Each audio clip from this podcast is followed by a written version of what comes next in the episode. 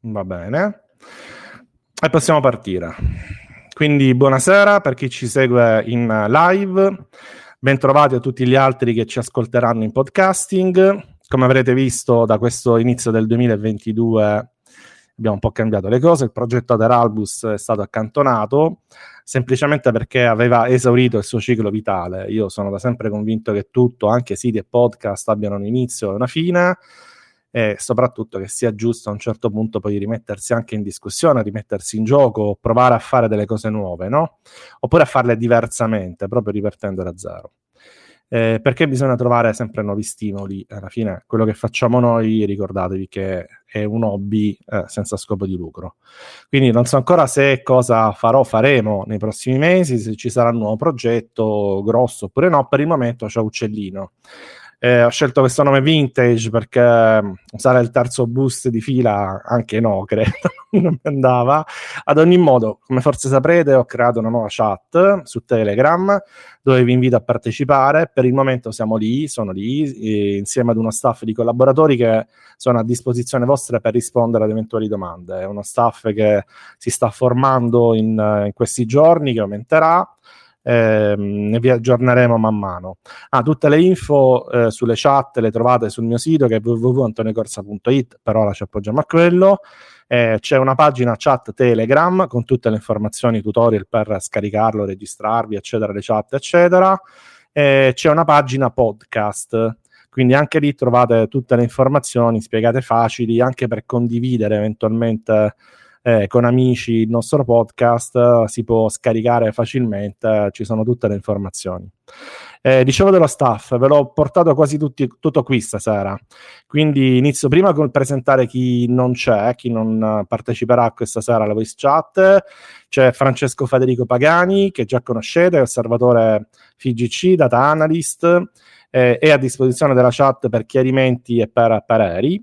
Così come c'è Davide Terruzzi, anche lui lo conoscete, con il patentino UEFAB di allenatore, quindi anche lui può dare un punto di vista eh, tecnico sulla questione. C'è poi Max Dotto, che è un grandissimo colpo di cui mi, mi, mi vanto, che è il curatore della pagina Facebook Regolamento del gioco del calcio e casistica, che è una pagina con quasi 9.000 membri, io ne faccio parte da, da, da tempo, eh, in cui si discute appunto di arbitraggi. Vi consiglio di iscrivervi perché il clima è quello giusto, è un clima costruttivo e non accusatorio nei confronti eh, degli arbitri, complotti, altre squadre, eccetera, e soprattutto eh, ci sono tantissimi casi che vengono esaminati e quindi questo permette anche di farsi un'idea di, che sono, di quelli che sono i trend e eh, le decisioni degli arbitri. Comunque sarà anche in chat e poter chiedergli di volta in volta dei chiarimenti regolamentari. Ehm, poi c'è ovviamente la nostra Roberta Sacco, che saluto, che conduce il podcast sulle Women e sull'Under 23. Eh, lo conduce anche insieme a, a Michele Tossani. Eh, ha una chat autonoma Telegram, sempre collegata a Uccellino, che potete anche eh, utilizzare. E poi a questo staff eh, si unisce quello di stasera e si unirà man mano poi, come abbiamo detto, altra gente. Però restiamo a questa sera. Eh, sono con me, li presento e li ringrazio Luca Natalizzi, match analyst della Six, quindi un nerd. Eh, no, scherzo, cominciamo male, se no. Quindi è una persona che ci aiuterà a capire meglio certi aspetti del gioco. Ciao Luca. Buonasera a tutti. Ehm, c'è poi Michele Tossani, anche lui match analyst della Six. Ciao Mick. Ciao, buonasera a tutti. Ah, eh, fermi tutti, lasciare tutto quello che state facendo, anche la diretta vi aspettiamo. Andare su Twitter, mettete il follow a chiocciola Michele Tossani, che siamo sotto ricatto, se non gli mettete il follow non partecipa più, quindi è, è, è l'unica, l'unica ragione per cui siamo in diretta eh, questa sera.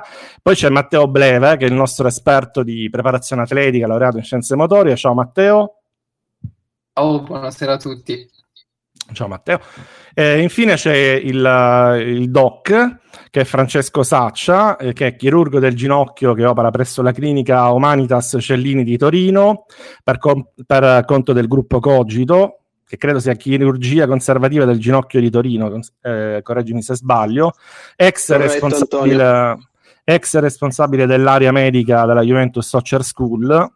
eh, ha avuto anche l'occasione di mettere le mani su qualche giocatore della Juventus, rompendo, no scherzo, eh, che è un, comunque spesso di casa al Gemerica, insomma per noi è un grande vanto, per un professionista di alto livello che ci aiuterà a capire qualcosa, soprattutto oggi, no? in più sull'infortunio di Chiesa, soprattutto eh, vediamo i tempi di recupero, quello che, che succederà. Ne parliamo nella seconda parte della, della trasmissione, nella prima eh, vorrei parlare un pochettino di calcio e quindi abbiamo un paio di punti. Eh, ho diviso in due eh, aspetti. Primo, come ha fatto la Roma a perdere, stando sul 3-1, una partita che sembrava onestamente chiusa con una sola squadra in campo, la Juventus che non c'era. Eh, sembrava davvero eh, fatta, finita no? per, la, per la Juventus, quindi questa, la, la, mh, questa, domanda la facciamo a Michele, eh, Michele Tossani. E la seconda domanda invece è l'inverso: come ha fatto la Juve a vincere? Perché insomma, con tutti i demeriti che ora elencheremo uno a uno, credo che lo bastonerete eh, per eh, Murigno. Eh, poi ci saranno anche eh, di contrappasso dei meriti da parte della Juventus, perché insomma, recuperare un 1-3 e portarsi sul 4-3 non è una cosa di tutti i giorni, soprattutto contro la Roma in trasferta e comunque resta un'impresa per quanto poi si può sempre collocare no, eh, in un quadro più ampio, però è un'impresa. Quindi Michele, cominciamo con te. Cosa ha combinato Mourinho, cosa ha combinato la Roma? Ma guarda, ne parlavo anche, anche oggi con, con, Enrico, con Enrico Ferrari, che fra l'altro è uno dei più grossi conoscitori di calcio che conosca e compresi alcuni professionisti, perché qualche allenatore lo sento, ogni tanto lo frequento. E, ehm, secondo me, più che Murigno, c'è stato, secondo noi, insomma, che ne parlavo con Enrico, ripeto, c'è stato proprio davvero una, un crollo psicologico di una squadra debole, cioè mentre la Juventus si è dimostrata forte mentalmente, perché comunque pur andando 3 a 1 in un Amen, perché ha preso due gol subito, a inizio del secondo tempo e ha avuto gli stessi problemi nel, all'inizio del primo e all'inizio del secondo tempo, dove la Roma è partita forte, ha pressato forte, quindi ha cercato di mettere in difficoltà subito la Juve. La Juve è stata forte mentalmente da rimanere in partita, cioè è come se i giocatori si fossero detti fra di loro, vabbè siamo 3 a 1, ma manca ancora un'eternità, la possiamo ribaltare. Invece questo l'ha spiegato bene Murigno, perché di Murigno si può dire tutto, può piacere, non piacere, essere simpatico, antipatico, può essere considerato bollito oppure no, per me non è, non è bollito, soprattutto in Italia, però eh, le partite le legge e, e, i giocatori li conosce. Eh, è stato anche in grandi spogliatoi, con grandi, eh, insomma, era il secondo assistente, via, non era il traduttore, era l'assistente di Robson quando c'era mm-hmm. Ronaldo il fenomeno Guardiola, insomma, eh, Luis Enrique, i giocatori grossi li conosce e sa quali erano quelli e quali sono quelli che c'è ora a Roma. Eh, la Roma, dopo aver preso il 3 a 2, è come se la Juve invece di fare il 2 a 3 avesse fatto subito il 4 a 3, cioè la squadra è crollata completamente. Eh, è crollata, non è solo una questione che non ha saputo gestire, poi ci sono anche gli aspetti tattici e tecnici, però gli aspetti mentali, oggettivamente, anche se sono più difficili per noi da vedere, perché noi siamo fuori e quindi noi diamo valutazioni su, su, sulle cose di campo, perché quelle vediamo. Eh, della certo. preparazione non sappiamo le tabelle che usano, della psicologia possiamo intuire, ma non sappiamo se un giocatore il giorno prima ha litigato con la moglie o c'è il figlio che sta poco, non le sappiamo queste cose. Però lì oggettivamente è uno di quei rari casi dove effettivamente si è visto un crollo. Hanno fatto un errore Shomurodov soprattutto, la, la, Juve si è rimessa in corsa e la, la, Roma se l'è fatta sotto, se si può dire. Poi, eh, dal punto di vista tattico, quindi non do più colpe al Mourinho che ai giocatori, dal punto di vista tattico è che è venuta meno la pressione. Cioè la Roma ha fatto 38 pressioni nella tre quarti offensiva, però il dato, che, che non sono pochissime, però il dato più clamoroso è come sono state distribuite. Cioè, se noi guardiamo il, l'indice PPDA, cioè le azioni difensive. Oh, aspetta, da... aspetta, che cos'è? Che cos'è? Traducicelo no. per allora, noi comuni mortali. Sì, la fase difensiva è più difficile da, da calcolare con, con, dei dati, si sta cercando mm-hmm. nel calcio, anche se poi ci sono delle difficoltà perché per certi versi nel calcio c'è sempre una soggettività anche nella, quando si vanno a fare i report delle partite, no? Cioè, c'è uno che conta quanti tiri fai da dove li hai fatti, non è automatico come nel basket dove si sì, vede sì, se tira dentro l'arco sì, o fuori dall'arco.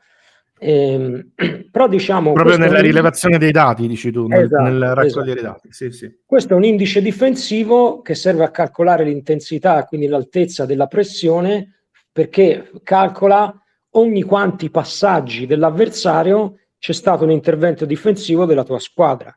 Se la, se mm. la, Juve, mettiamo, ha fatto 10, 12, 15 passaggi prima che la Roma sia intervenuta con un tackle, un intercetto, una pressione, vuol dire che la Juve ha palleggiato bene. Se sì. viceversa il dato è più, cioè più basso è il dato, più basso è il numero, più alta è la pressione, cioè più intensa e quindi più alta la pressione della squadra che difende. La Roma ci ha avuto un indice di 4 4-5 nel primo quarto d'ora. Dopo il primo quarto Quindi d'ora... non ci faceva giocare. Tradotto. Esatto.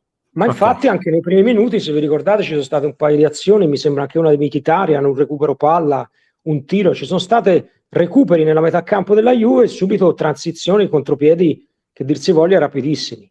Quest'indice poi è calato, cioè è aumentato nel corso della partita, nello sviluppo della partita. E tant'è vero che poi alla fine nel secondo tempo si è arrivato a un indice di 15.2, cioè la Juventus faceva 15 passaggi, punto 2, senza che la Roma riuscisse a toccare palla.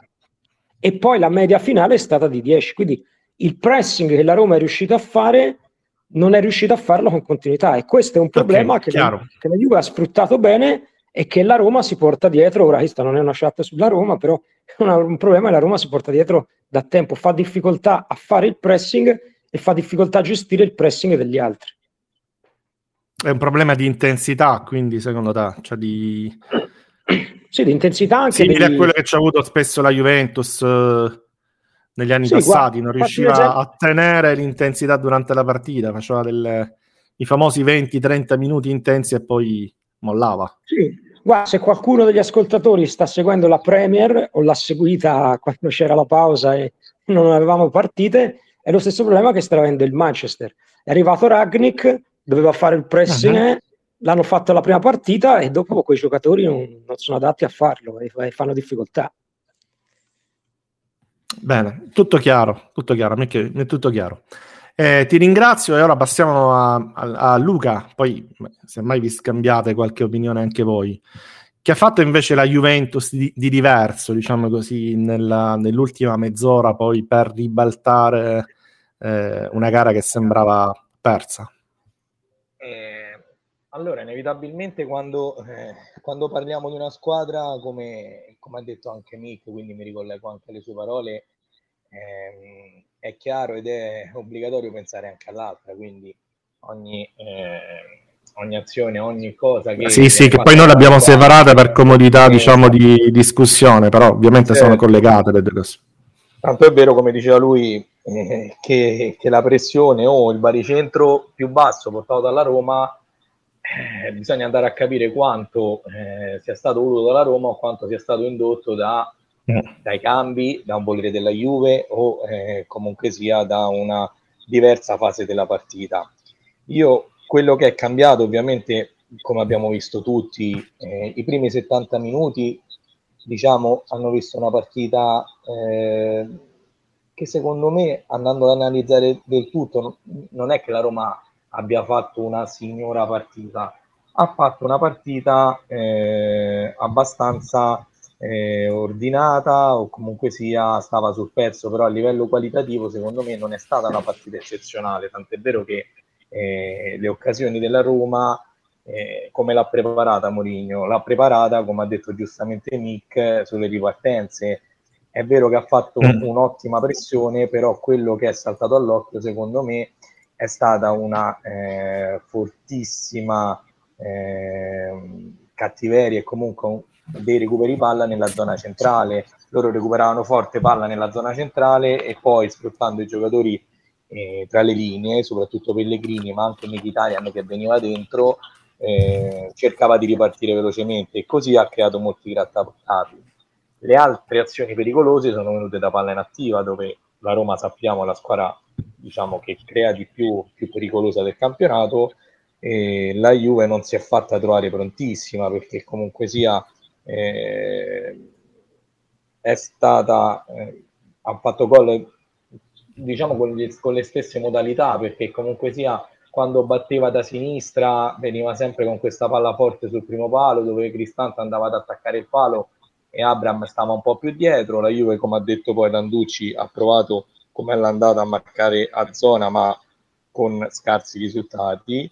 Dall'altra parte, invece, cosa che fa spessissimo la Roma, cercava sempre la torre di Smalling per Abram e è molto pericolosa, ma la Juve non, non ha difeso nel migliore dei modi. Questo è stato quello che mh, ha messo più in difficoltà, secondo me, la Juve, le ripartenze e le palle inattive. Cosa è cambiato eh, dal settantesimo in poi? C'è sicuramente, come sempre, una motivazione tattica che, come abbiamo detto, è la cosa che più salta agli occhi e più sicuramente possiamo analizzare.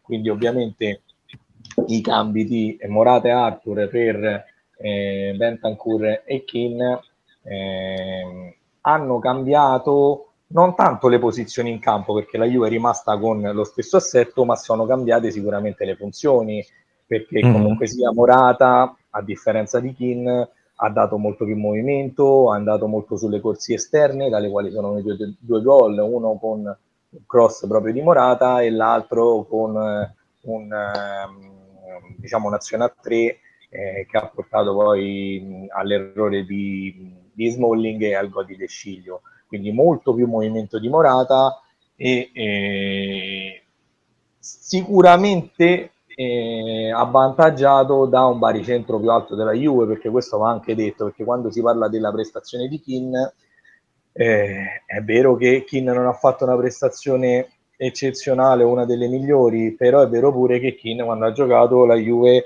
eh, non ha goduto di un baricentro alto e di molti giocatori offensivi, cosa invece del quale ha potuto godere Morata, tanto è vero che eh, ne ha beneficiato sia lui che la Juventus. E a questo mi ricollego all'altro cambio, cioè ad Arthur. Cosa ha portato Arthur? In, una, in un momento favorevole, quindi ripeto, con una Juve un po', un po più alta, eh, comunque con giocatori più vicini, dove le connessioni sicuramente soprattutto tra, tra i giocatori più, più, tecnici e più qualitativi sono più facili se si ha un baricentro più alto, se si gioca più vicini e se si sta nella metà campo avversaria. Quindi ovviamente era un contesto eh, ad hoc per, per Arthur. Cosa ha portato? Ha portato più palleggio, ha portato quello che mancava, cioè una difficoltà nella costruzione, ovviamente servendoti di eh, Arthur e di Locatelli e di Dybala eh che come sappiamo viene molto... La, la qualità, tra virgolette. La qualità ne beneficia, quindi ovviamente quello che ha portato è un miglior palleggio, una connessione migliore e soprattutto, come abbiamo sottolineato più volte anche parlando tra di noi, eh, una libertà maggiore per Locatelli, che vuol dire che Locatelli eh, ha avuto la... Mh, libertà appunto di, di svariare o di occupare spazi dove lui è molto bravo, ma spazi e mh, diciamo zone di campo più, eh, più decisive, zone di campo più importanti, quindi eh, andando a occupare l'area, facendosi trovare tra le linee.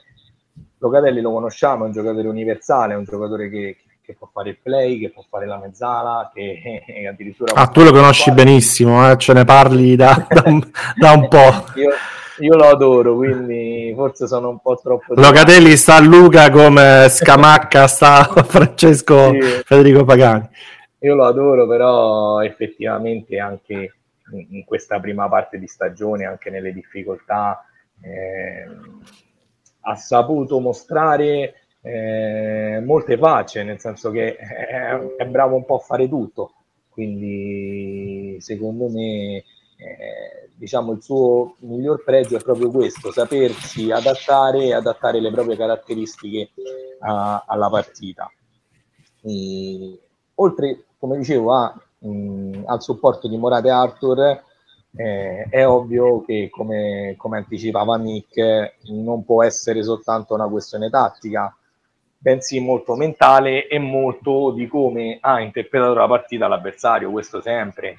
Quindi il discorso mentale io mi sono fatto una, ho una mia visione, nel senso che comunque sia su un 3 a 1 a 20 minuti alla fine è ovvio che eh, le strade sono due, o crolli o fai un risultato che, che, che va oltre l'ordinario, quindi diciamo non, non avendo più nulla da perdere, eh, la Juve ha provato a fare cose che solitamente non fa, perché comunque eh, solitamente non, non, la vediamo attaccare così a testa bassa, non la vediamo schierare... Gli ultimi 30 giocatori. minuti soprattutto. Esatto, non la vediamo schierare così tanti giocatori offensivi, perché se ricordiamo bene in campo c'erano comunque Locatelli, Arthur, eh, Kuluseschi, Morata, Dybala, Quadrato comunque che è un giocatore che spinge tanto, c'erano molti giocatori offensivi, ovviamente era, una, un, era, era indotto perché comunque andava recuperata una partita ormai persa, ma eh, fatto sta che le condizioni ti portavano a poterlo fare, a doverlo fare e, e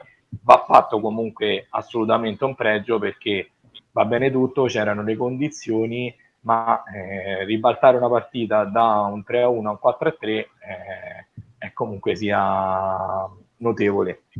E, e ovviamente come i, i, i, demeriti della Roma li, li, ha già sottolineati benissimo Mick, quindi è inutile che, che ci torniamo. E, e nulla, questa è stata la partita, è sempre difficile dire perché c'è una rimonta, però eh, abbiamo provato un po' a, ad esaminare diciamo, i punti i punti più importanti. Ecco. Oh, intanto vedo che in chat c'è Andrea La Pegna, che conoscerete già. Ci sei Andrea? Ciao Antonio, buonasera a tutti. Ciao. Ci vuoi dire la tua da romanista, no romano, scusa. Eh, insomma, credo che tu abbia visto la partita, no? ti sei fatto un'idea del, del perché eh, di questa partita a due facce della, della Juventus. Beh, sì, ov- ovviamente non sono romanista, sono, sono romano, eh, con, eh, tanto ormai stiamo colonizzando questa chat e questi, questi liti con Luca. Eh, beh, io ho sentito gli interventi di Michele che quello di Luca e effettivamente sono d'accordo, sarà una partita a due facce. Eh, c'è una cosa che mi premeva aggiungere a quanto detto, eh, all'analisi, quindi ehm, che effettivamente la partita a due facce non deve far pendere, secondo me, in maniera decisa né dall'una né dall'altra parte. Ovvero, eh, la Juventus ha avuto tantissime difficoltà contro una squadra appena appena più organizzata di lei e sicuramente di un livello qualitativo molto inferiore. Alla Roma sono bastate veramente due appoggi in pressione anche abbastanza blanda e un, un paio di begli schemi suppiazzati per uh, far saltare tutto il castello bianconero. Eh, d'altra parte non, non, cerchiamo neanche... Aspetta, eh, paradossalmente con la squadra equilibrata. Ah sì, sì, sì, sì, cioè quello è, il piano gara, insomma. Eh, eh certo, appunto. Cioè, siamo partiti eh, 0-0, eh, tutte e due a carte coperte, e quello è stato, è stato quello che avevamo pensato. E I primi 20-25 minuti sono stati veramente duri da, da guardare e da mandare giù. Uh, perché? perché la Roma avrebbe potuto segnare su uno qualsiasi dei 6-7 piazzati che ha avuto vicino alla nostra area. Eh, c'è una bella analisi di Dario Pergolizzi sull'ultimo uomo sui piazzati, ma credo l'abbia accennato anche Luca prima nell'intervento, di, di come la Roma prova a mettere in difficoltà eh, con Cristante sul primo palo sulle palle da sinistra, con una spizzata sul secondo palo, eh, invece verso il centro sulle palle da destra. Eh, insomma, Abram ha battuto praticamente libero a 5 metri dalla porta per due o tre volte. Eh, però dicevo, questo, questa, di, di contraltare non cerchiamo troppi appigli a questi ultimi 30 minuti di, di, di sana follia che hanno permesso di girare il risultato, perché è vero che sono molto promettenti ed in questo periodo il tifoso juventino si dovrà pure aggrappare a qualcosa. Eh, però ci sono state tante condizioni che hanno reso possibile questa grande rimonta. In primis, come diceva Mick, il, il crollo della Roma, eh, perché una squadra normale su, sul 3-1 con una partita completamente addormentata la porta a casa 99 su 100. Eh, la Juventus è stata molto brava ad infilarsi in quell'1% di possibilità, è stato molto coraggioso eh, Allegri, diciamo, dalla tribuna a dettare i cambi se, se questo è stato il caso. Eh, quindi bene così, assolutamente per il risultato. Eh, per il resto non possiamo non notare anche le ombre, ecco. Bene, bene. Allora, io archiviata, diciamo, questa parentesi di um, Juve-Roma, possiamo dirla finalmente una, una goduria eh, stagionale, perché non abbiamo avute molte di, di, di, gare con questa intensità emotiva anche, no? Quindi ce la teniamo tutti eh, e serviva probabilmente, anche visto quello che è successo poi a Chiesa, ci torniamo. Io vi vorrei ora... Mh, faccio lo stronzo di turno, vorrei un po' provocare. Io ho inserito un punto ehm, che ho chiamato il gioco delle coppie. Allora, io con i nomi ci vado a nozze, queste cose qua, voi sapete. Eh, vorrei riportarvi alcuni dati, no? partiamo sempre da, dai dati per poi ragionare assieme. Eh, non so se siete d'accordo, ma io ho la netta sensazione che Allegri spesso la giochi a scacchi ehm, abbia dei preconcetti, ne parlavamo oggi in chat, ehm, a volte anche difficilmente superabili sulla coesistenza, sull'utilizzo di alcuni calciatori. Eh, per carità, la premessa è sempre quella: libero di l'allenatore è lui, noi cazzeggiamo, vi stiamo dando delle opinioni a tempo perso, e però dobbiamo anche stuzzicarvi, no? sia chi ascolta che può, dire, può pensare la, ehm, su questi argomenti, non può riflettere su questi argomenti, sia voi ovviamente che ora mi dovete rispondere. Ehm, appunto, l'esempio più clamoroso probabilmente, eh, parlando sempre di coppie, eh, noi ne abbiamo parlato spesso, è quello della coesistenza fra, coesistenza fra Locatelli e Artur. Fino a ieri vi do un dato, il centrocampista ex Sassuolo aveva giocato più minuti insieme a Ramsey credo 46, che insieme ad Artur. Ecco, questo secondo me è un dato incredibile che merita qualche approfondimento, perché francamente, ehm, se volete un'opinione che vale quello che vale, ehm, a me non è mai stato chiaro il, il motivo, il perché. Eh, noi avevamo già detto in estate più volte che secondo noi, proprio per le caratteristiche eh, del giocatore per quello che Allegri chiede ai propri centrocampisti, Arthur, Arthur si sarebbe trovato in difficoltà, ma non provarlo mai come coppia mm, e invece quando l'hai provata poi ehm, ripeto non vediamoci troppo in, queste, in, questa mezz'ora perché altrimenti rischiamo di fare tipo eh, la gara contro l'Atletico Madrid che ci costruiamo castelli quella di Manchester eccetera. Non ci costruiamo castelli neanche su questa però cioè, sembra davvero che Locatelli eh, liberato un pochettino spostato più avanti con possibilità di aggredire eh, i mezzi spazi, di, di, fare altro. L'anno scorso ricordo che era il centrocampista che ha toccato più palloni in Serie A. Eh, sembra abbia dato davvero qualcosa di, molt- di, più, quella qualità che cerchiamo sempre, che ci lamentiamo sempre, non c'è, non c'è, ma che non c'è mai e poi magari c'è. Che ne vi siete fatti voi? Non so chi vuole rispondere proprio su questo, su, su questa coesistenza. Poi ve ne faccio altre di altri giochini di, delle coppie. Posso vado io, Antonio?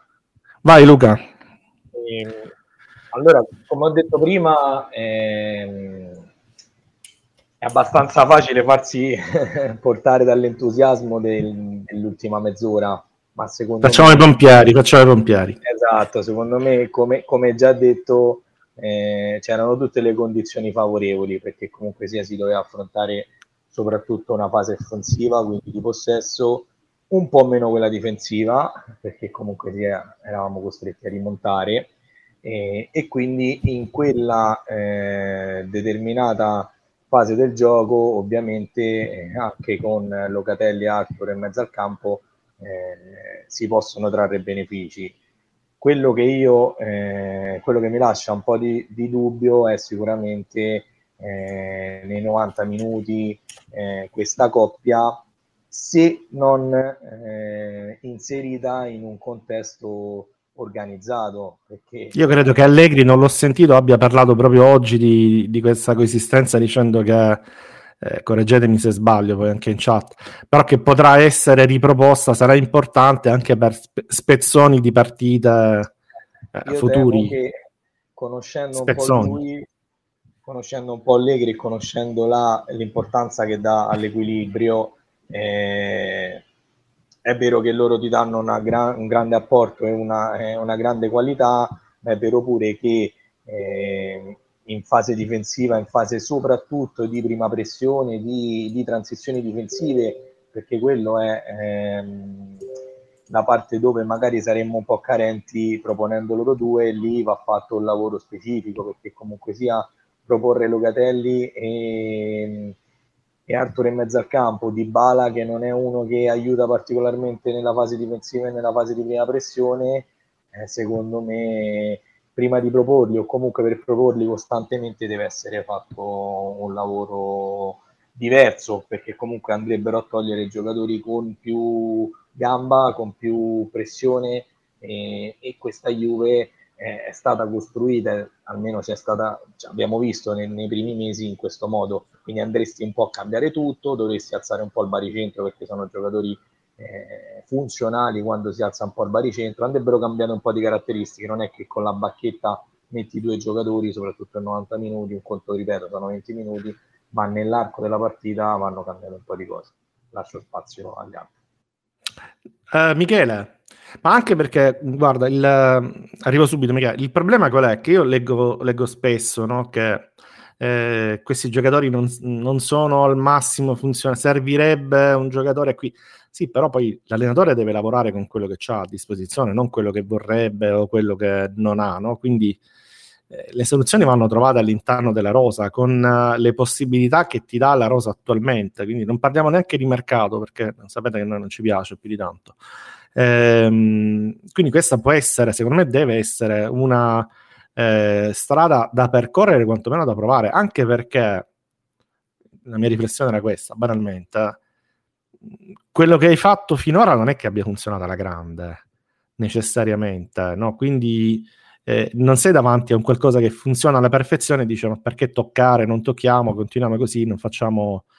Sei davanti ancora a una macchina che va costruita, no? va rodata, ma va proprio costruita, secondo me ancora. Quindi mh, questo esperimento potrebbe darti tanto dal punto di vista tecnico, perché recuperare Artur sarebbe secondo me importantissimo. Una squadra come la Juventus, con, nella condizione economica che si trova, che ha difficoltà a fare mercato, rivali- rivalorizzare un giocatore del genere sarebbe un, un, gran bel colpo. E poi magari ti va bene, magari no. Cioè, magari non ti va bene, amen.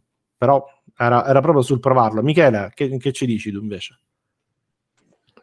No, io sono d'accordo con Luca, cioè è una coppia che secondo me può funzionare, però come sempre accade con quasi tutti i giocatori, soprattutto di ora, inseriti in un, in un determinato contesto. Quindi se devo avere Arthur, eh, lo devo mettere in mediana e poi fare più che altro difesa posizionale bassa, si vanno un po' a perdere anche le, le sue caratteristiche. Cioè lui eh, mi può, bisogna che qualcuno lo aiuti in quella fase lì, però poi quando ho la palla eh, bisogna che la, bisognerebbe la squadra difendesse un po' più in alto a prescindere, ma insomma quando comunque ho la palla non devo subito verticalizzare, ma devo passare i, dai suoi piedi. Però sarebbe secondo me, al di là della particolarità della partita, quindi di, di una prova che non può essere una, una conferma, ovviamente, eh, sarebbe utile soprattutto per Locatelli, perché in quel modo avresti Locatelli, secondo me lo sfrutteresti appieno. Uh-huh perché lo potresti utilizzare per, come costruttore sì. nella, nella, tua metà campo, però avendo anche Arthur tu lo puoi sganciare e liberare nell'altra metà campo quando vai in attacco e si è visto quello che fa. Si è, è quello che è mancato quest'anno a Locatelli. Esa- e si è visto esatto, ma perché aveva, alt- aveva altri compiti sì, doveva, sì, stare, chiaro, chiaro. doveva stare a 70 metri dalla porta. Ma se tu lo utilizzi fra i costruttori, diciamo, fra quelli che fanno la costruzione e poi lo sga- gli lasci libertà di andare in verticale, intanto è un giocatore verticale, quindi ti fa il gioco che vuole l'allenatore. E poi l'abbiamo visto all'europeo, insomma, è un giocatore che se lo liberi c'è il tiro da fuori, c'è l'inserimento, ti va a riempire l'area, se devi buttare un cross ti riempie l'area lo stesso. Eh, quindi è un giocatore, lo liberi in avanti, acquisisci quel centrocampista che alla, che alla fine dell'anno ti può f- aver messo quei 7-8 gol che ti servono da un centrocampista. Per me eh, Allegri ci ha, ci ha, provato anche eh, col mercato a prendere un giocatore con le caratteristiche che potesse sostituire in questo Artur, magari senza dover stare necessariamente così alti, ecco, mettiamola così. Eh, però, ripeto, poi si fa con quello che è a disposizione. No? Il, il, l'allenatore è pagato per trovare delle soluzioni con la rosa che ha. Eh, e quindi questa può essere sicuramente. Ah, tra l'altro, questo ci fa capire anche, secondo me, che tipo di giocatore sia Locatelli. Perché impiegato in un contesto non ideale, con dei compiti che non lo esaltano particolarmente, comunque è uno dei migliori della, della stagione della Juventus. Per essere una, una stagione d'esordio ad altissimi livelli, eh, la sta facendo tutto sommato, la sta portando bene a casa.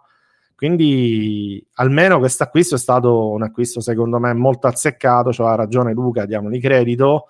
Eh, possiamo costruire anche in futuro, secondo me, attorno a questo giocatore. Ma dicevo, quella tra Arthur e Locatelli non è l'unica coppia, tra virgolette, vietata, stiamo sempre scherzando, eh? Eh, nel gioco delle coppie di Allegri. Ce ne sono altre. Un'altra, ad esempio, che a me ehm, piacerebbe vedere più spesso utilizzata, ma non ce n'è, eh, non è stato fatto abbastanza, è quella tra Ken e Morata eh, che è una coppia, mh, mm, cioè sono i due, i due, nostri bomber, no? sono i due nostri attaccanti con gol nel, nei piedi. Certo, sarebbe meglio avere Suarez eh, e Neymar, va bene, lo diciamo perché tanto se no ce lo dite pure voi, però questi sono quelli che abbiamo, quindi ripeto, dobbiamo lavorare con quello che c'è a disposizione.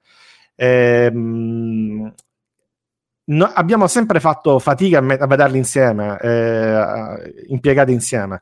Eh, I due in campionato hanno giocato appena 177 minuti in più di un girone, che sono pochi, ovvero sono le gare contro il Bologna e il Cagliari più due altri scampoli di partita, 10-15 minuti di altre partite. Eh, giocano sempre o uno o l'altro, anche ieri staffetta eh, o uno o l'altro, e Caio che in questo modo, Caio che pur piaceva molto ad Allegri, eccetera, sembra fuori da, da, ogni rotazione perché insomma se giocano o uno o l'altro, Caio è la riserva della riserva. Che ne pensate voi di questa possibile coppia? Come la vedete negli equilibri sempre della Juventus? Eh, però insomma ricordiamo che il, il fare gol era uno dei problemi da risolvere della Juventus, no? Io mi aspettavo il paragone, il dualismo Kuluseschi di Bala, però eh, ti sei tenuto il piatto forte per ultimo, oppure ci vuoi mettere Chiesa e Quadrato sulla stessa fascia? Come no, no. Eh, cioè, c'è io, anche quello, c'è anche quello. Io su eh, Kin e Morata insieme, io non ce li vedo. Eh, non ce li vedo sia per ragioni intrinseche a loro due, eh, che per ragioni di contesto.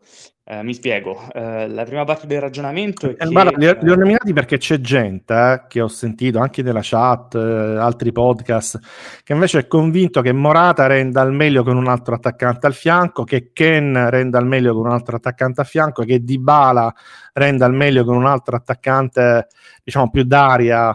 Ehm, ma secondo come compagno, eccetera. Che... Quindi questi abbiamo, ripeto, eh, non abbiamo altri. Ma Pavo... è anche vero che Penne e Morata rendono meglio con un attaccante accanto. Il problema è che non sono l'uno l'attaccante giusto per l'altro. questo, questo, era il senso della, della risposta. Eh, io non li vedo molto bene insieme complementarmente perché sono entrambi giocatori che danno il meglio eh, fronte porta eh, sono okay. giocatori pur, pur, diversi e bisogna pur dar credito a Morata che ha imparato molto bene a giocare a spalle alla porta e molto lontano dalla porta quest'anno, quindi bravo lui. Eh, ciò nonostante, insieme vedo un po' di, di, di, problematiche, vedo un po' di problematiche sia di, di rifinitura, chi dà palla a chi, vedo problematiche di uh, Kin che uh, quando giocava nelle nazionali giovanili era molto bravo a portare palla avanti ed aveva anche un, una buona tecnica. Io non so se si è perso o se era una tecnica che vedevo solamente io, eh, però eh, fatto sta che sono giocatori da pochi tocchi comunque. questo come complementarità di coppia non è, non è un, un, fattore positivo. E la seconda parte del ragionamento era legato al contesto, eh, perché per mettere entrambi in campo significa necessariamente dover togliere almeno uno tra Dybala, Chiesa, Kuluseschi, eh, Quadrato che tanto Allegri ormai lo vede come catalizzatore di gioco, insomma non, non credo sia una soluzione ottimale. I gol non li fanno solamente i numeri 9, i, i gol li fa, li fa, la squadra, che poi segni solamente l'attaccante, eh, o si, ti chiami Cristiano Ronaldo Lewandowski, quei pochi eletti, oppure bisogna trovare un'altra maniera che non sia quella di infarcire la formazione titolare di numeri 9. Non ti piace, insomma, si pesterebbero i piedi. Io... Eh... Vai Michele, vai. Ma io porto avanti il mio cavallo di battaglia che porto da, da, da tempo e dovunque me lo chiedano lo sostengo, quindi io dico che l'attaccante e la Juve ce l'ha, è Di Bala. Di Bala deve stare vicino alla porta eh, o poco fuori eh, o poco fuori dove comunque abbiamo visto quanti gol fa da fuori area o, o dentro l'area o comunque da centravanti eh, come, come, faceva particolare eccetera. Ma, benvenuti eh, nel 2019 eh, lo so come faceva nel, nel Palermo secondo me lui deve, deve tirare. Più tira in porta di bala meglio per la Juve. Morata gli sta a fianco fa il lavoro sporco non gli viene chiesto di, di togliere le castagne dal fuoco e Morata deve fare il lavoro sporco per Dybala, quindi alla rovescia, non quello che succede ora. Io, secondo me, Dybala più vicino sta alla porta, più tira, meglio è. Su questo siamo, credo, tutti d'accordo. Eh, Dybala, Dybala attaccante è un, è un cavallo di battaglia anche nostro che portiamo avanti da un po' di tempo. D'altro canto lui continua comunque ad abbassarsi a volte anche inspiegabilmente. Cioè, nel, io mi ricordo nella... Scusate, ti interrompo Antonio, ricollegandoci al discorso che abbiamo fatto prima, eh. Eh, cercare di inserire Arthur in questo contesto potrebbe eh, ovviamente alzare di bala perché quello che, eh, certo, che certo. Si vede, quello che si vede è che eh, molte volte Di Bala un po' lo fa perché sta nelle sue caratteristiche di abbassarsi e di voler toccare tanti palloni eh, però gliela devi portare la palla, non devi farlo abbassare. Volte esattamente lo fa proprio perché eh, eh, la certo. palla su non arriva, quindi magari una cosa può aiutare anche l'altra e su questo sono molto d'accordo anch'io. Purtroppo adesso Chiesa si è fatto male, ma eh, nell'attacco della Juve quando si parla del centravanti molto spesso ci dimentichiamo che noi abbiamo due diciamo seconde punte o attaccanti esterni, trequartisti come li vogliamo chiamare, come Chiesa e come Dybala che io credo non abbia nessuno almeno nel campionato italiano, quindi anche quelli sono e dovrebbero essere trattati come attaccanti. Sì, sì, ci scrive Ziz nella chat. Di Bala contro la Roma è venuto a prendere palla sulla nostra mediana almeno 3-4 volte e non perché glielo chiedessero, ma lo cercava lui.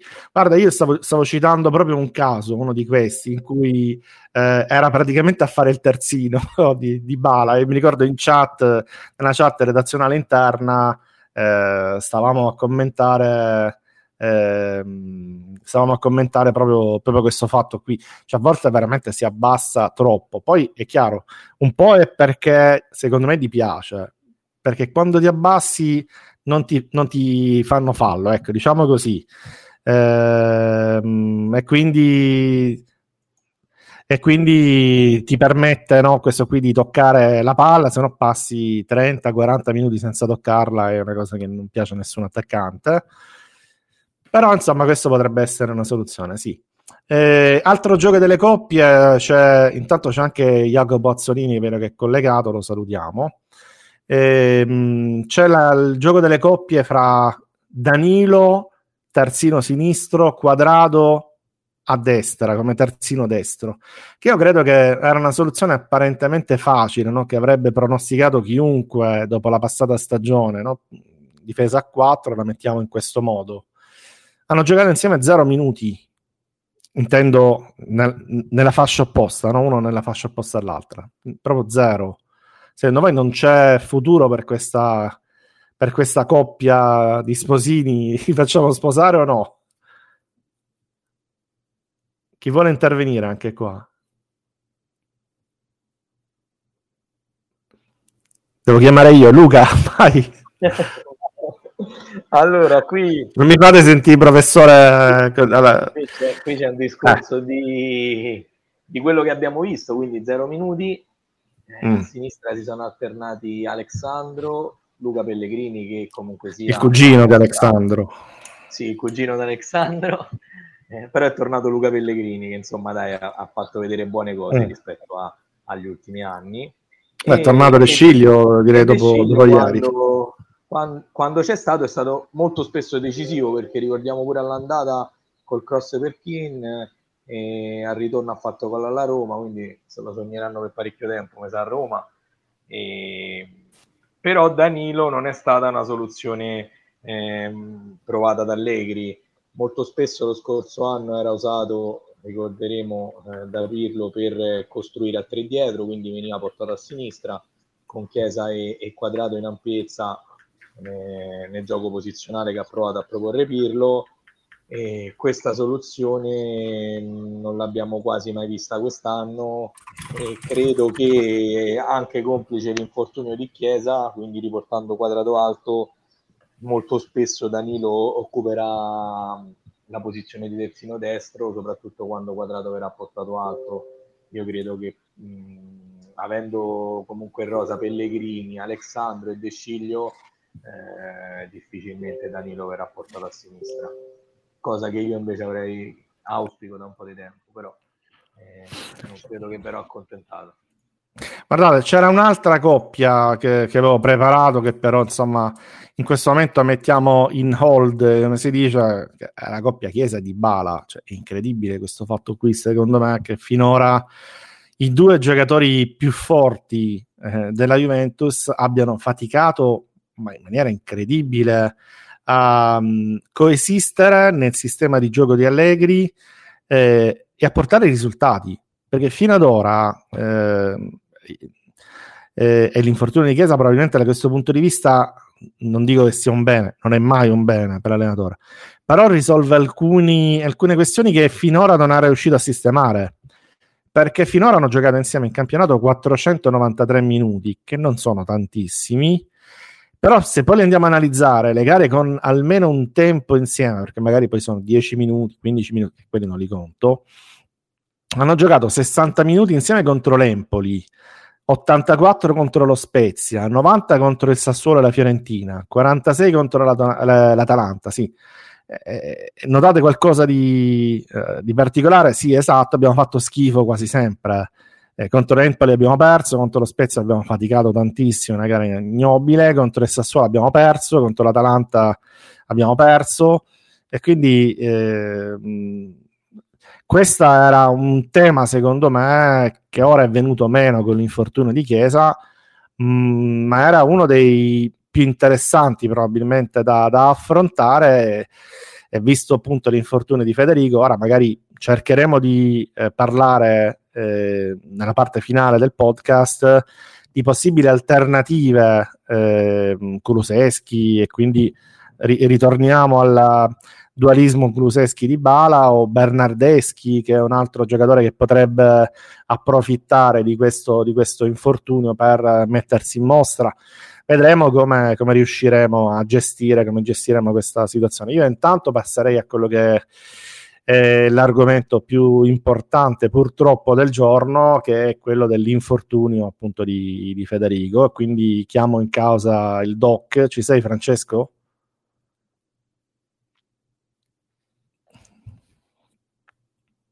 Eccomi, scusami, ci sono. Perfetto, perfetto.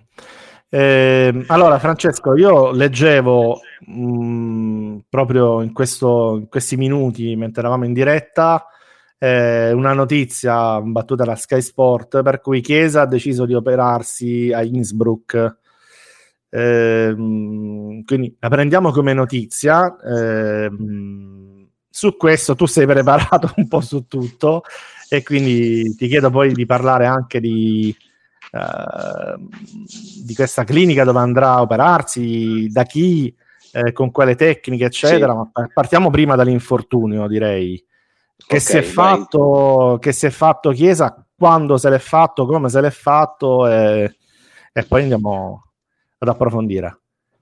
Innanzitutto buonasera a tutti. Eh, la notizia di Chiesa Innsbruck è una notizia eh, non inaspettata perché le ultime ricostruzioni di crociato anteriore fatte in prima squadra alla Juve sono state fatte lì e parliamo di Chiellini e Demiral che sono stati mm. operati da, da Fink in tempi diversi.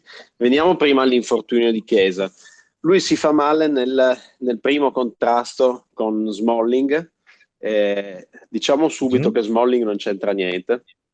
Eh, perché in realtà guardando il video rallentato si vede bene che Chiesa arriva lungo sul, sul passo per andare al tiro quando appoggia il piede sinistro si intravede un movimento che è quello tipico della lesione del crociato anteriore con la tibia che scivola in avanti rispetto al femore e il contrasto con Smalling che è pulitissimo arriva dopo. Quindi lui in quel momento si rompe il crociato anteriore. Come capita spesso, comunque no, non è infrequente, il giocatore non ha immediatamente ha dolore, però non ha la percezione della gravità della cosa e anche chi lo valuta a caldo in campo non sempre può avere la sensazione della lesione crociato anteriore, perché in acuto, cioè nell'immediato, non sempre è così evidente. Per Stai salvando Landucci e i medici della Juve. no, beh, Landucci sicuramente non ci ha messo le mani sopra, su questo sì, non sì, ci piove. Chiaro, chiaro. Però posso dirti che innanzitutto è raro nella, nella, pratica clinica di un medico che non stia sul campo mettere le mani su un ginocchio in cui il crociato si è rotto 30 secondi prima. Cioè una cosa che succede esclusivamente ai medici che stanno sul campo di gara e non è nemmeno un'evenienza così frequente se pensiamo che comunque in tre stagioni abbiamo visto due crociati rotti, e tre crociati rotti con questo e quindi fortunatamente nel calcio maschile i crociati anteriori si rompono ma non è una specie di epidemia come capita tra le donne. Però effettivamente nell'immediato abbiamo, abbiamo un articolo muscolare... su lateralbus.it su questo che vi consiglio comunque di andare a recuperare. E in effetti chi si occupa di calcio femminile conosce molto bene il problema. Comunque per tornare a Chiesa, tu nell'immediato non sempre hai la possibilità di eh, diagnosticare una lesione del crociato okay. anteriore, perché la muscolatura dell'atleta se è contratta ti impedisce di valutarlo bene. Quindi si è deciso di provare a rimetterlo in campo e lui effettivamente ha provato anche a correre, si vedeva che non riusciva, però ci ha provato e poi al primo tentativo di cambio di direzione ha avvertito il cedimento del ginocchio sinistro e lì si vede proprio molto molto molto bene nel video rallentato che cosa succede. Si vede proprio la tibia che è inizialmente sublussata in avanti rispetto al femore e che poi scatta, scatta all'indietro. A quel punto è diventato chiaro a tutti che non poteva continuare. Quindi comunque tu mi stai dicendo che non è stata colpa, tra virgolette, del fatto che sia rimasto in campo. No, assolutamente no, diciamo, guarda, ah, rivedendo, anche questa polemica, video, diciamo, social. Guarda, rivedendo, rivedendo, il video del, primo infortunio, diciamo, del, del, contrasto con Smalling, lì si vede benissimo che eh, si vede benissimo rivedendolo rallentato e ingrandito, cioè ti posso dire che io in diretta non ho avuto assolutamente la percezione di una lesione di crociato, perché quello che ingannava era, era proprio il contrasto cioè, sì, sì, abbiamo, l'abbiamo visto abbiamo ginocchio pensato, su ginocchio noi. Sì, abbiamo pensato ginocchio su ginocchio, ma perché il danno avviene prima e la gamba di Smalling ti copre il ginocchio di Chiesa, quindi non lo vedi bene. Eh, invece dopo, eh, io sinceramente non l'ho visto dopo perché pensavo, ho visto una rotazione sull'altro ginocchio, però in realtà il passo precedente lui fa lo scatto e poi immediatamente quando solleva il piede da terra sente dolore e a quel punto si accascia. Però è, è, secondo me è rilevante il fatto che sia stato rimesso in campo. Era già lesionato. Era già lesionato e non sarebbe cambiato nulla. Sarebbe stato da operare in ogni caso. Bene.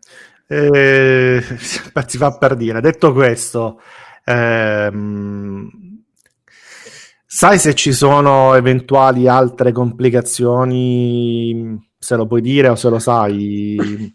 Allora, al momento dal comunicato noi ci dobbiamo basare ovviamente sui comunicati certo. ufficiali. Eh, quello che è stato comunicato è che c'è una lesione del legamento crociato anteriore.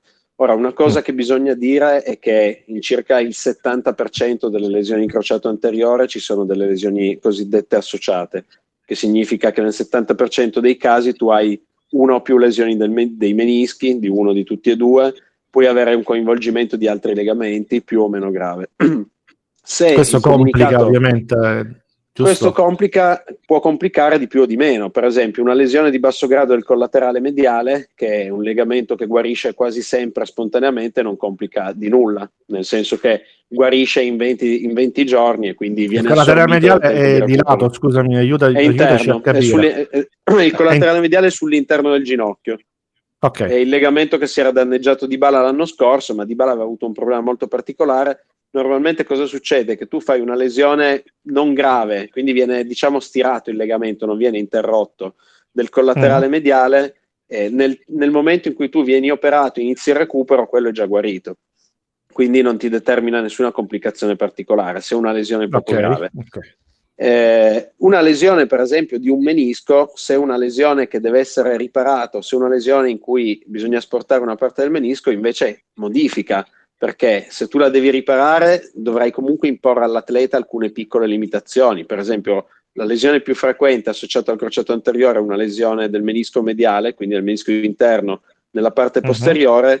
se lo suturi e c'è una tendenza sempre più spiccata a ripararle queste lesioni, se lo suturi poi devi imporre all'atleta una limitazione eh, della flessione, per esempio, cioè il primo mese gli impedisci di piegare il ginocchio oltre i 90 gradi, quindi oltre l'angolo retto e i primi sì. 4-5 mesi gli impedisci di fare uno squat completo perché la flessione massima del ginocchio eh, gli può provocare un danno del menisco riparato. Quindi più danni tu aggiungi al, al legamento rotto e più il recupero può essere un po' più complicato perché eh, ci sono delle limitazioni in più, perché c- c'è il rischio di fallimento maggiore, cioè se tu fai un crociato anteriore più ripari due lesioni meniscali, il rischio che ci possano essere dei problemi dopo è più alto. Quindi se una lesione isolata sicuramente, quindi solo crociato, senza menischi, cartilagini, altri legamenti, sicuramente è molto importante perché riduce il rischio di avere problemi ulteriori dopo.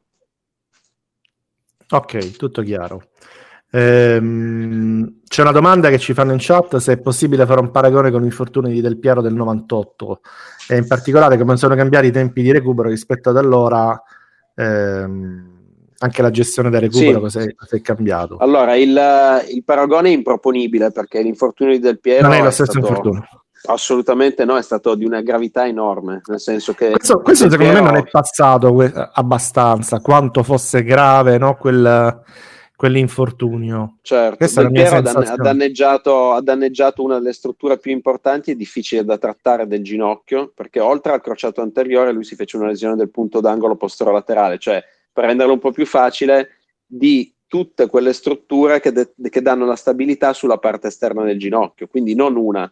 Il punto d'angolo è fatto dal legamento collaterale esterno, dal tendine popliteo, da un altro legamento che si chiama popliteo fibulare e quindi quella fu una lesione gravissima. Infatti lui in pratica rientrò dopo 10-12 mesi facendosi operare da quello che all'epoca era il chirurgo più conosciuto al mondo e più preparato al mondo sulla gestione delle lesioni del punto d'angolo, che era Stedman, e fu un recupero molto complicato perché lui fece quella lesione lì più il crociato anteriore, quindi era una lesione di più legamenti contemporaneamente. Sicuramente le tecniche per trattare questa lesione oggi sono migliori dell'epoca, però considerato quanto, quanti anni ha giocato Del Piero dopo e quanti gol ha segnato, secondo me da ortopedico quello è stato un risultato fantastico. Poi che non sia tornato lo stesso tipo di giocatore per caratteristiche è indiscutibile, ma questo vale per lui come vale per tanti altri che hanno avuto delle lesioni legamentose del ginocchio. Quindi i due infortuni sono molto diversi e quello di Chiesa è sicuramente molto meno grave. Bene, questo ci fa piacere. Sempre un'altra domanda, tanto questa è quella che ci farebbe chiunque, eh, la giro eh, quindi a te. Come si rientra? Eh, ritorna normale, tra virgolette, il ginocchio? Allora, intanto mh, mi ero dimenticato di rispondere sui tempi di recupero, perché questa è una domanda sì. secondo me interessante. Paradossalmente, negli ultimi 5-10 anni, sui tempi di recupero non si sono andati ad accorciare, cioè le tecniche sono probabilmente migliorate, ma i tempi di recupero li abbiamo allungati quasi tutti. Quindi se una volta, in seguito a, una, a un danno di questo tipo, si diceva al giocatore e alla società sei mesi, e in generale si rimettevano in campo a sei mesi con anche alcune punte di 5, 4, io ricordo Baggio addirittura fu rimesso in campo prima dei 4 mesi eh, quando sì. l'opero Marcacci.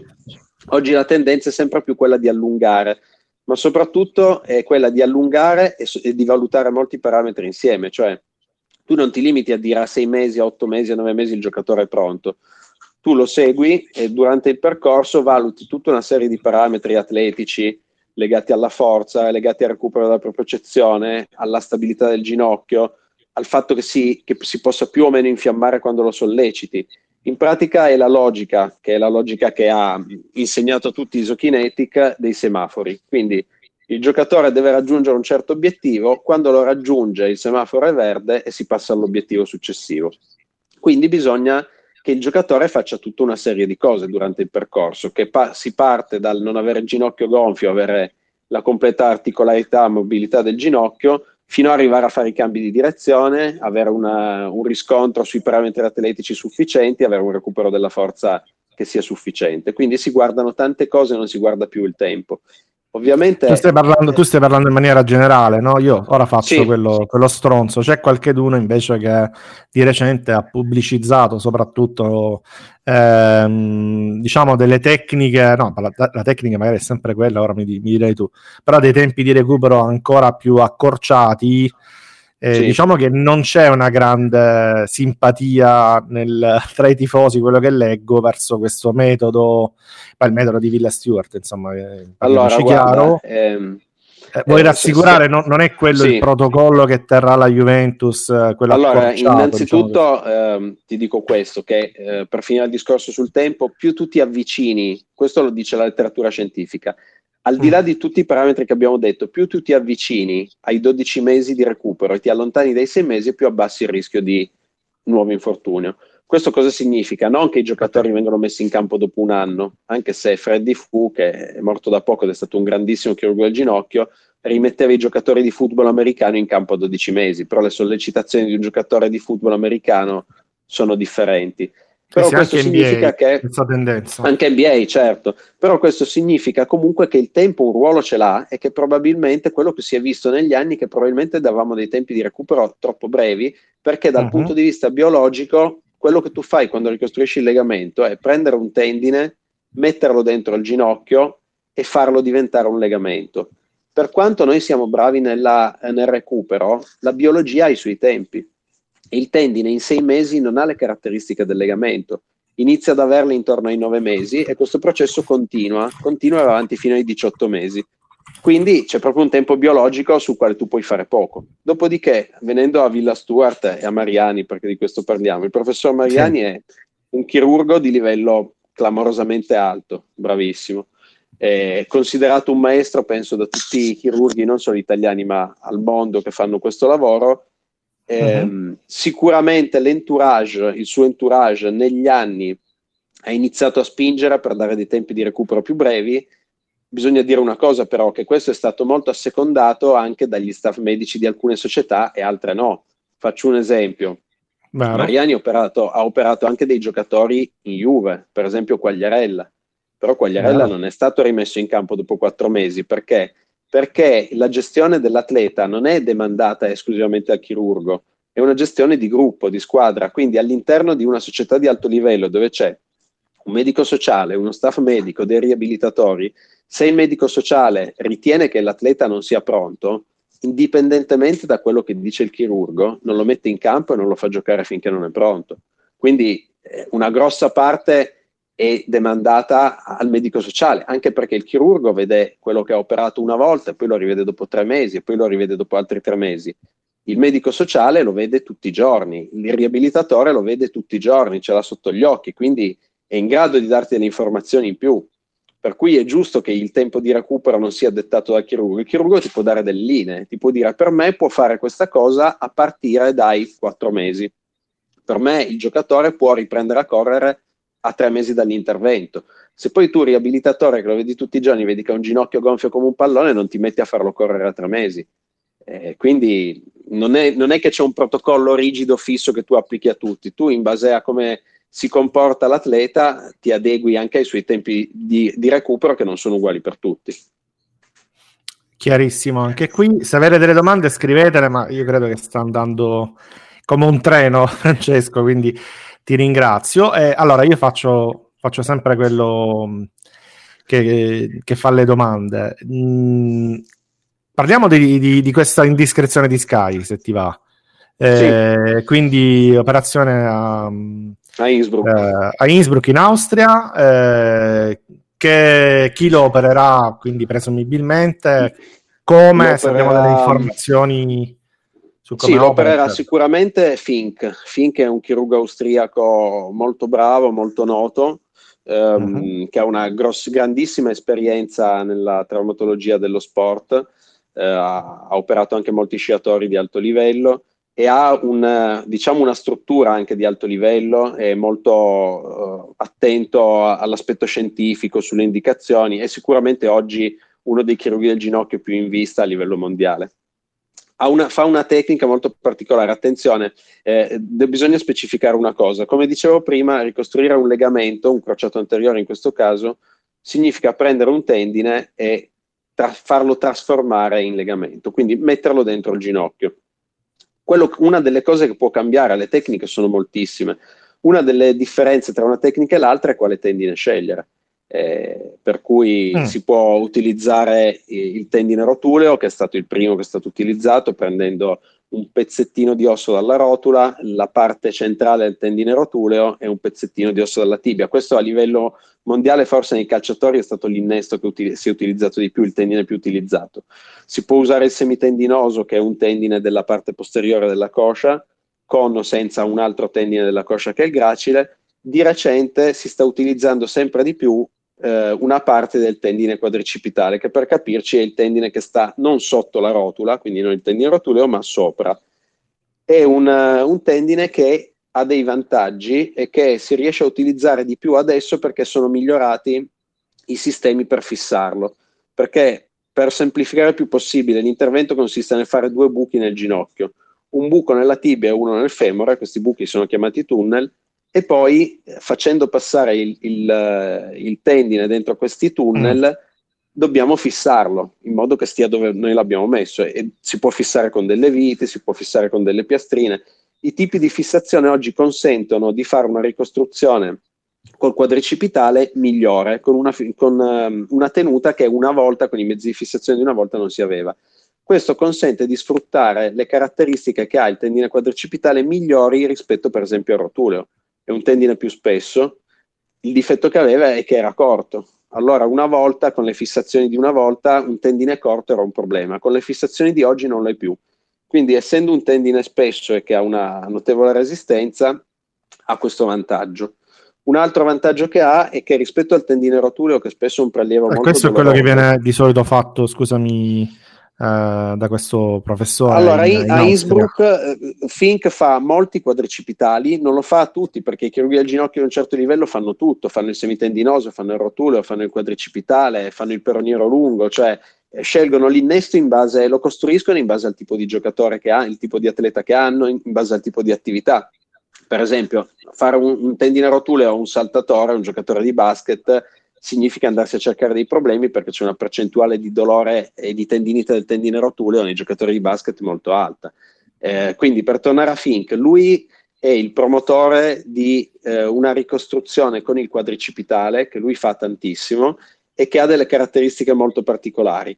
Eh, perché non si limita a utilizzare il tendine quadricipitale, non è certo l'unico al mondo a farlo, lo stesso Freddy Fu lo usava tanto, però la sua tecnica è particolare perché da studi anatomici molto recenti si è visto che la struttura del legamento crociato anteriore assomiglia a un nastro, cioè noi per anni abbiamo ricostruito i legamenti facendo di fatto dei cilindri e invece la struttura anatomica reale del crociato anteriore è nastriforme. Quindi lui prende il tendine quadricipitale, che è un tendine piatto, e anziché fare dei tunnel rotondi dentro il ginocchio, fa tu- un tunnel a C sulla tibia e un tunnel rettangolare. E lui sostiene che in questo modo riproduce meglio la- l'anatomia originaria del legamento. Ora, una cosa poi è dirlo, una cosa è dimostrarlo eh, con dei dati di evidenza scientifica, però la tecnica è molto interessante e, e sicuramente è qualcosa che, che merita di essere, di essere visto. Ci sono questi dati che tu sappia comunque del... Guarda, eh, se uno prende i dati con maggiore evidenza scientifica, sono dati in cui si hanno migliaia e migliaia di ricostruzioni. A oggi non Certo. esiste una tecnica che abbia dimostrato eh, senza discussione di essere superiore alle altre. E Ok. Possiamo fare un paragone con, i- con gli allenatori, no? Allora, a me piace il calcio di Guardiola, a te piace il calcio di Simeone, a un altro piace il calcio di Allegri, però a oggi non esiste un modo di allenare per cui tu sei sicuro di vincere. E nella chirurgia è la stessa cosa.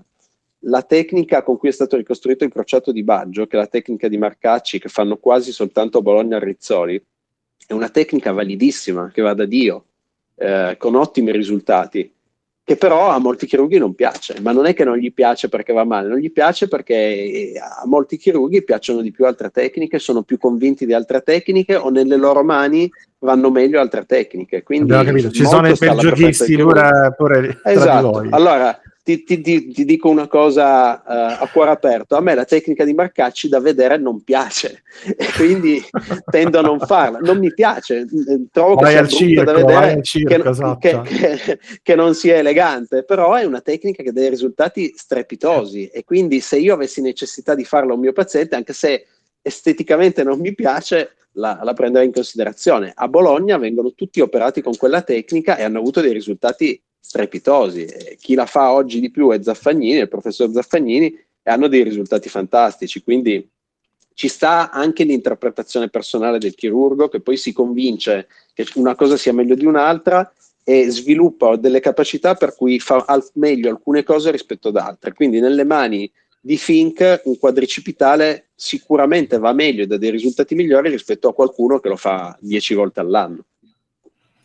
Perfetto. Senti, un'altra domanda che ti voglio fare, eh, noi approfittiamo della tua bontà, ma eh, l'età di, di, Chiesa può svolgere un, un ruolo nella... Allora, l'età, diciamo. l'età, svolge un ruolo eh, per quello che è l'evidenza scientifica, svolge, cioè ha più peso l'età che non il ruolo, le caratteristiche fisiche, ma non perché non contino. Cioè è chiaro che il fatto di essere un giocatore esplosivo che fa molti cambi di direzione ha un ruolo, però a oggi non esiste evidenza che l'attaccante si rompa il crociato più del difensore o che il giocatore che fa i cambi di direzione più spesso se, romp- se lo rompa di più di un altro. Quindi lì parliamo soltanto di sfumature e interpretazioni personali. Invece l'età ha un ruolo perché si è visto che più è bassa l'età in cui ci si rompe il crociato anteriore, più è alto il rischio di infortunio di reinfortunio. Allora, fortunatamente Chiesa è fuori da questo Aspetta, limite. aspetta, non solo ho capito bene. Più è basso, I, più ci...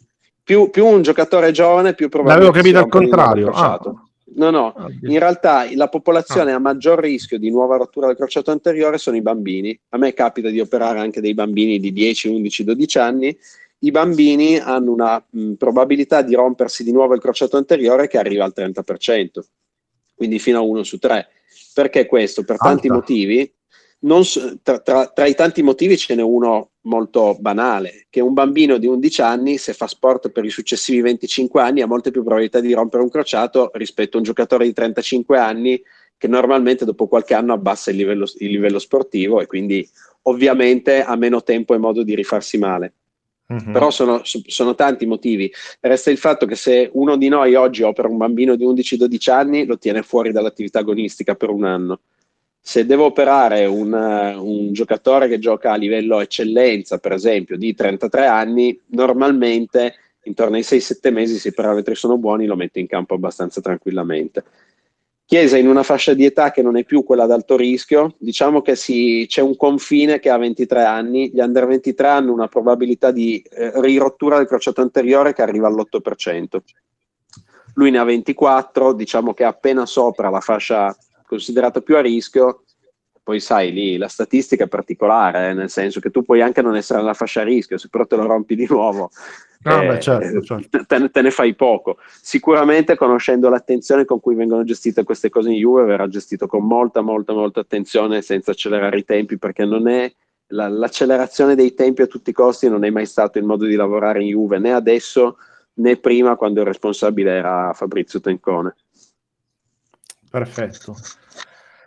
Insomma, c'è, c'è da, da, essere preoccupati secondo te comunque sul resto della carriera di... Ora ti faccio Guarda. una domanda difficile.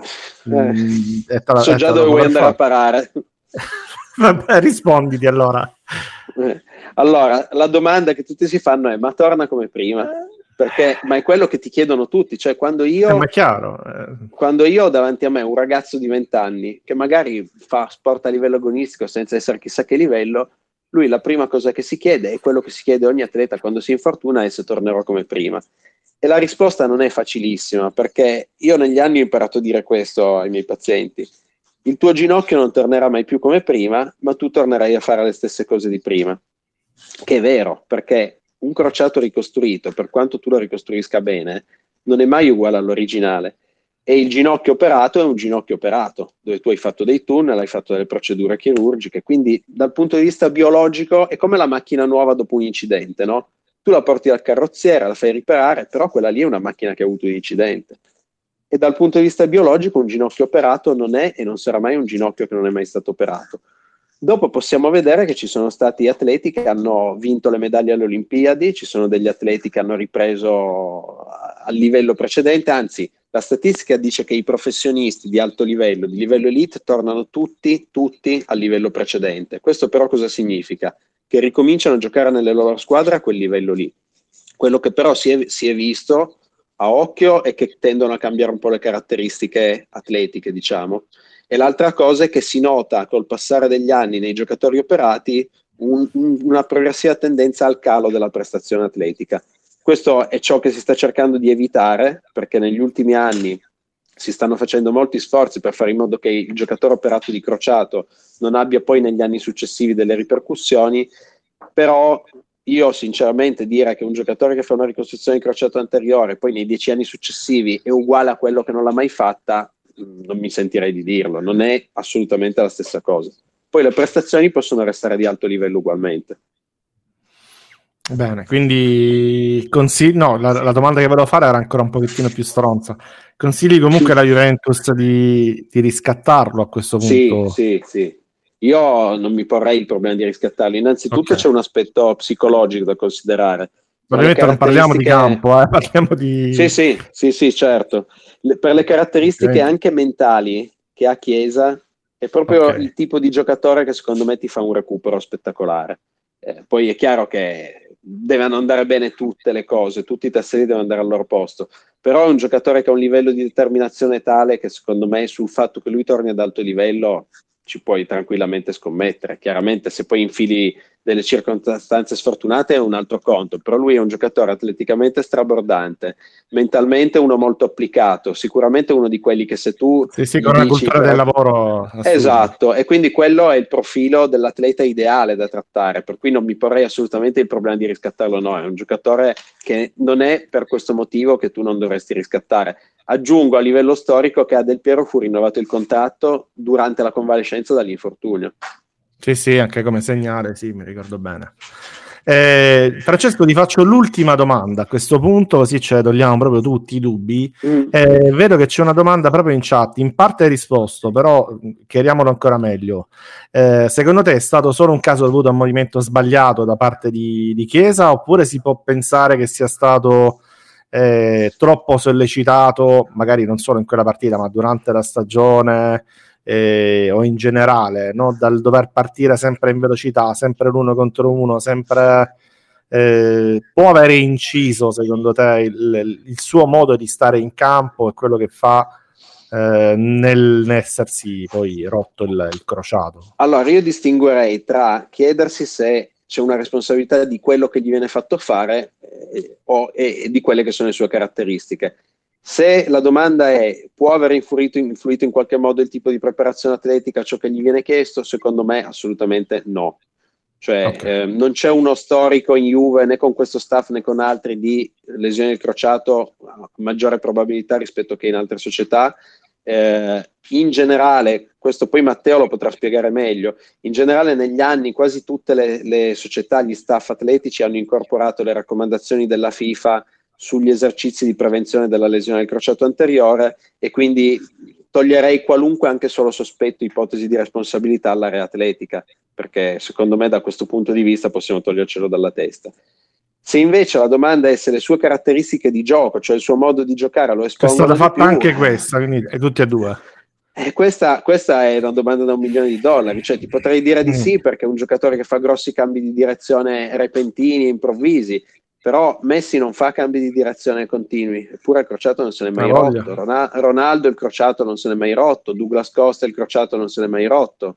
Eh, per cui sì, è possibile, però la verità è un'altra, che il gioco del calcio, o meglio, il legamento crociato anteriore, non è fatto per giocare a calcio. Mm. Eh, io anni fa a un congresso, mi ricordo, ci fu una presentazione, non ricordo di chi, di, una, di un collega che disse guardate il vostro gatto, se avete un gatto, i cambi di direzione che fa il gatto il gatto non si rompe il crociato anteriore perché ha un'anatomia, o meglio, qualche volta se lo rompono pure, però molto di meno perché ha un'anatomia che è più adatta a queste cose, ai cambi di direzione. E comunque sta in, non sta in appoggio bipodalico, sta su quattro zampe.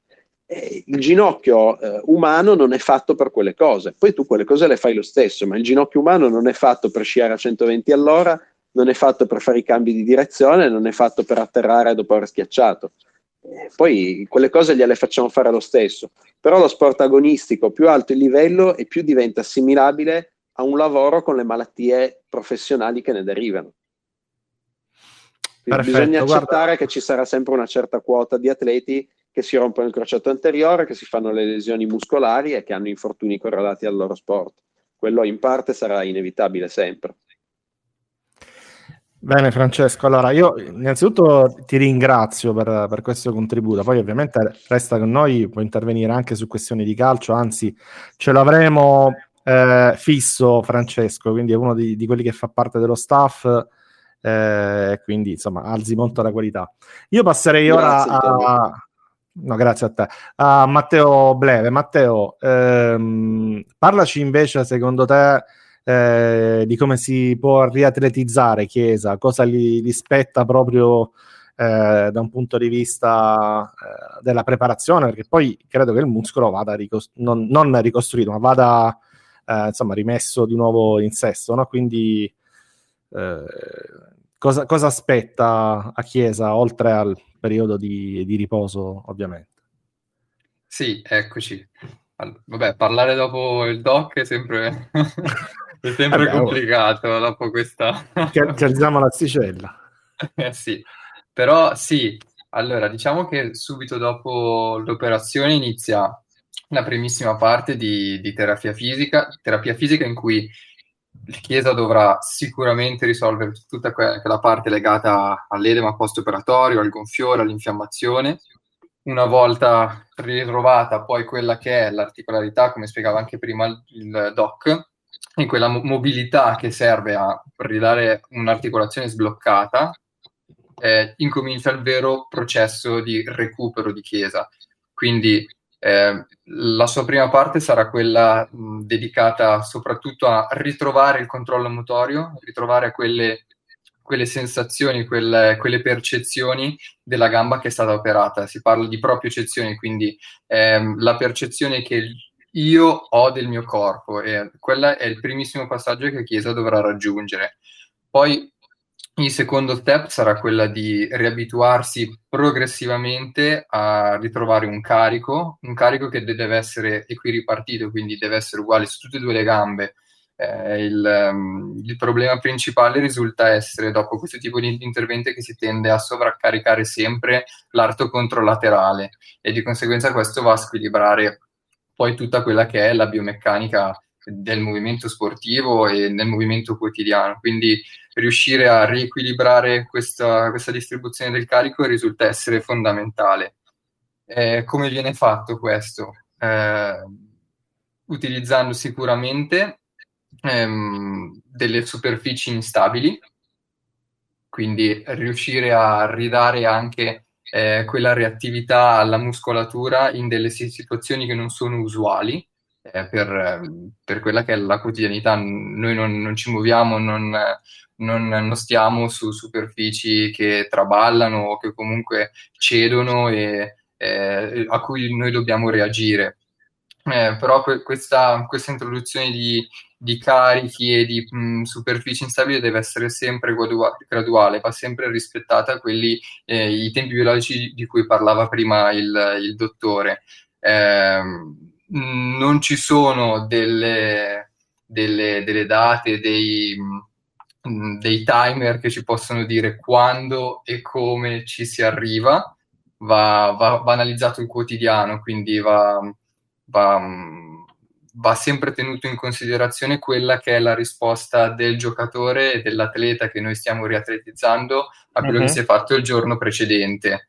Eh, sicuramente ci sono degli step eh, che mh, la tecnica dei, dei semafori era, era, molto interessante come, come semplificazione del, del, concetto, perché nel momento in cui io raggiungo eh, un primo traguardo, eh, questo mi dà eh, delle basi sulle quali poi prendere e costruire re- ritrovare eh, delle, delle, abilità, delle, delle, delle, capacità che indubbiamente sono state perse o comunque lese e su cui poi posso continuare a, mh, mm, a produrre, posso continuare a costruire.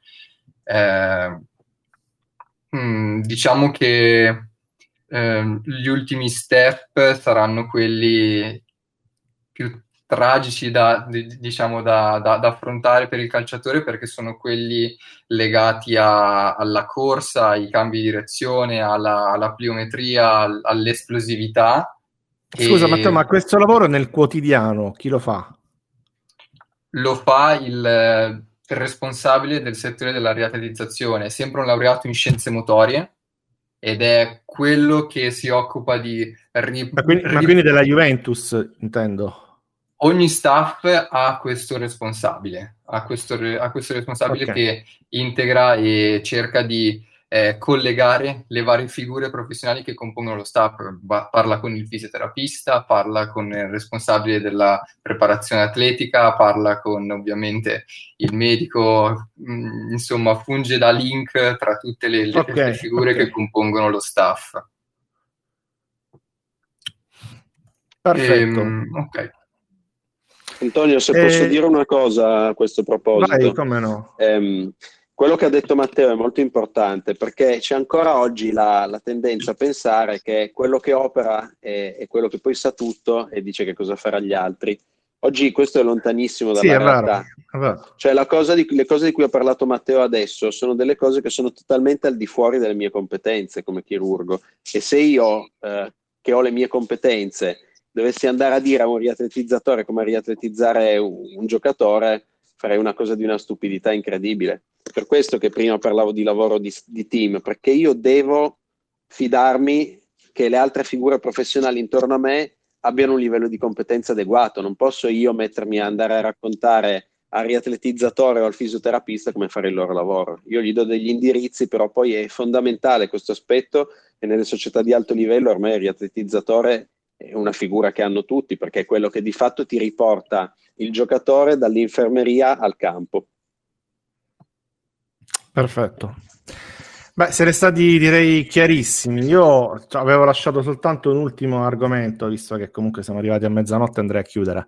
Eh, sono quelle delle possibili soluzioni interne alla KO di Chiesa. Quindi eh, richiamo di nuovo Luca, che è uno dei, dei superstiti di campo, diciamo che è rimasto. Secondo te, come può, eh, se innanzitutto, questa c'era una domanda in chat e ne approfitto. Eh, se secondo te cambierà eh, col tempo eh, ruolo letteralmente Chiesa, magari spostandosi verso una seconda punta, eh, facendo meno scatti, meno eh, allunghi, eccetera. Ma questo magari lo vedremo nella, col tempo. E soprattutto chi secondo te può prendere mercato escluso il posto di Chiesa nella formazione della Juve.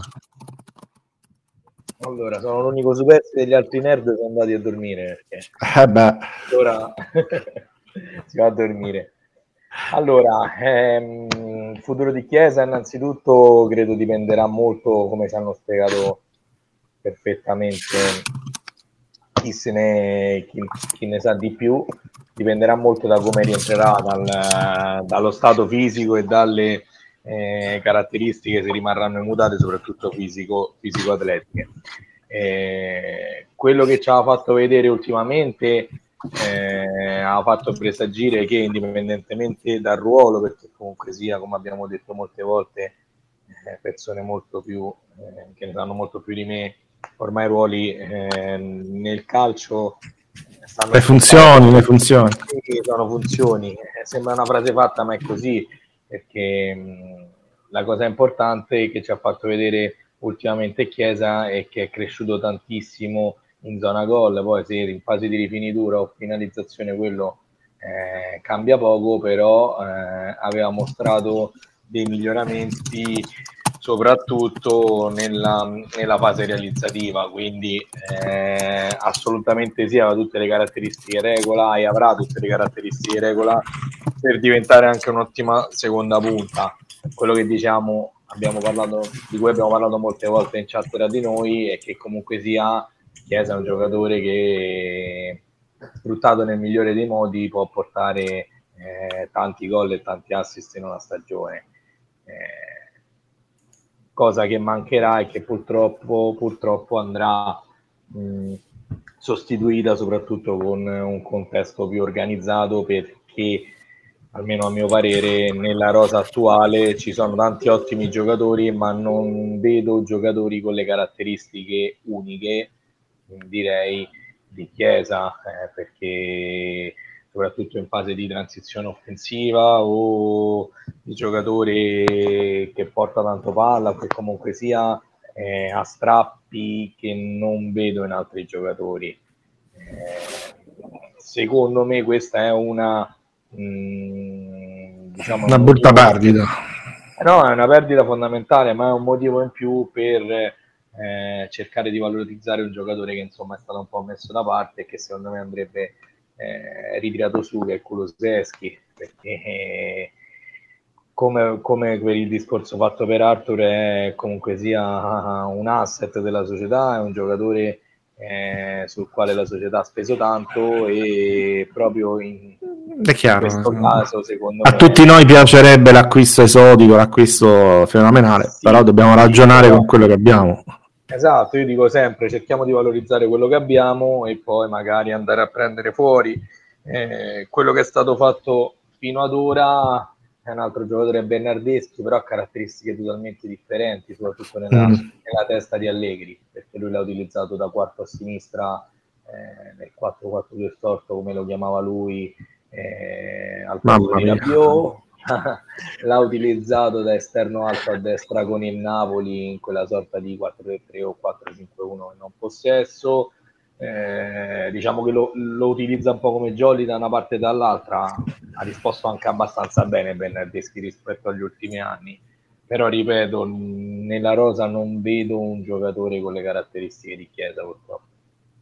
Ed è un peccato pure per noi perché vederlo giocare era, era una cosa molto, molto interessante.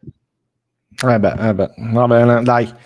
Eh, io direi che possiamo anche chiudere, abbiamo fatto una mezzanotte proprio in questo momento, quindi scatta come Cenerentola, eh, scatta tutti gli allarmi.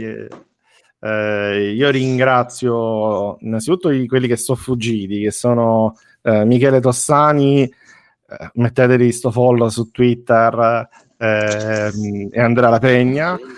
Eh, ringrazio Matteo Bleve, se ci sei ancora. Ciao Matteo. Sì, sì, ci sono ancora. Grazie a tutti. Ringrazio Luca Natalizzi. Ciao Luca. Grazie a voi, grazie a tutti. Eh, ringrazio ovviamente il doc Francesco Saccia. Grazie veramente, Francesco. Ciao, grazie a te Antonio, buonanotte. Ok, eh, potrete trovare questa eh, voice chat eh, in podcast eh, noi ci risentiremo, credo, a breve, perché poi ormai siamo partiti e ora ce ne facciamo piacere. Eh, restate sintonizzati sempre sulla, nella chat o nel canale eh, che utilizziamo di appoggio alla chat vi daremo informazioni poi eventualmente sui tempi. Noi i tempi li decidiamo sempre il giorno prima. Io vi ringrazio per chi è rimasto fino a quest'ora, vi do appuntamento alla prossima. Buonanotte.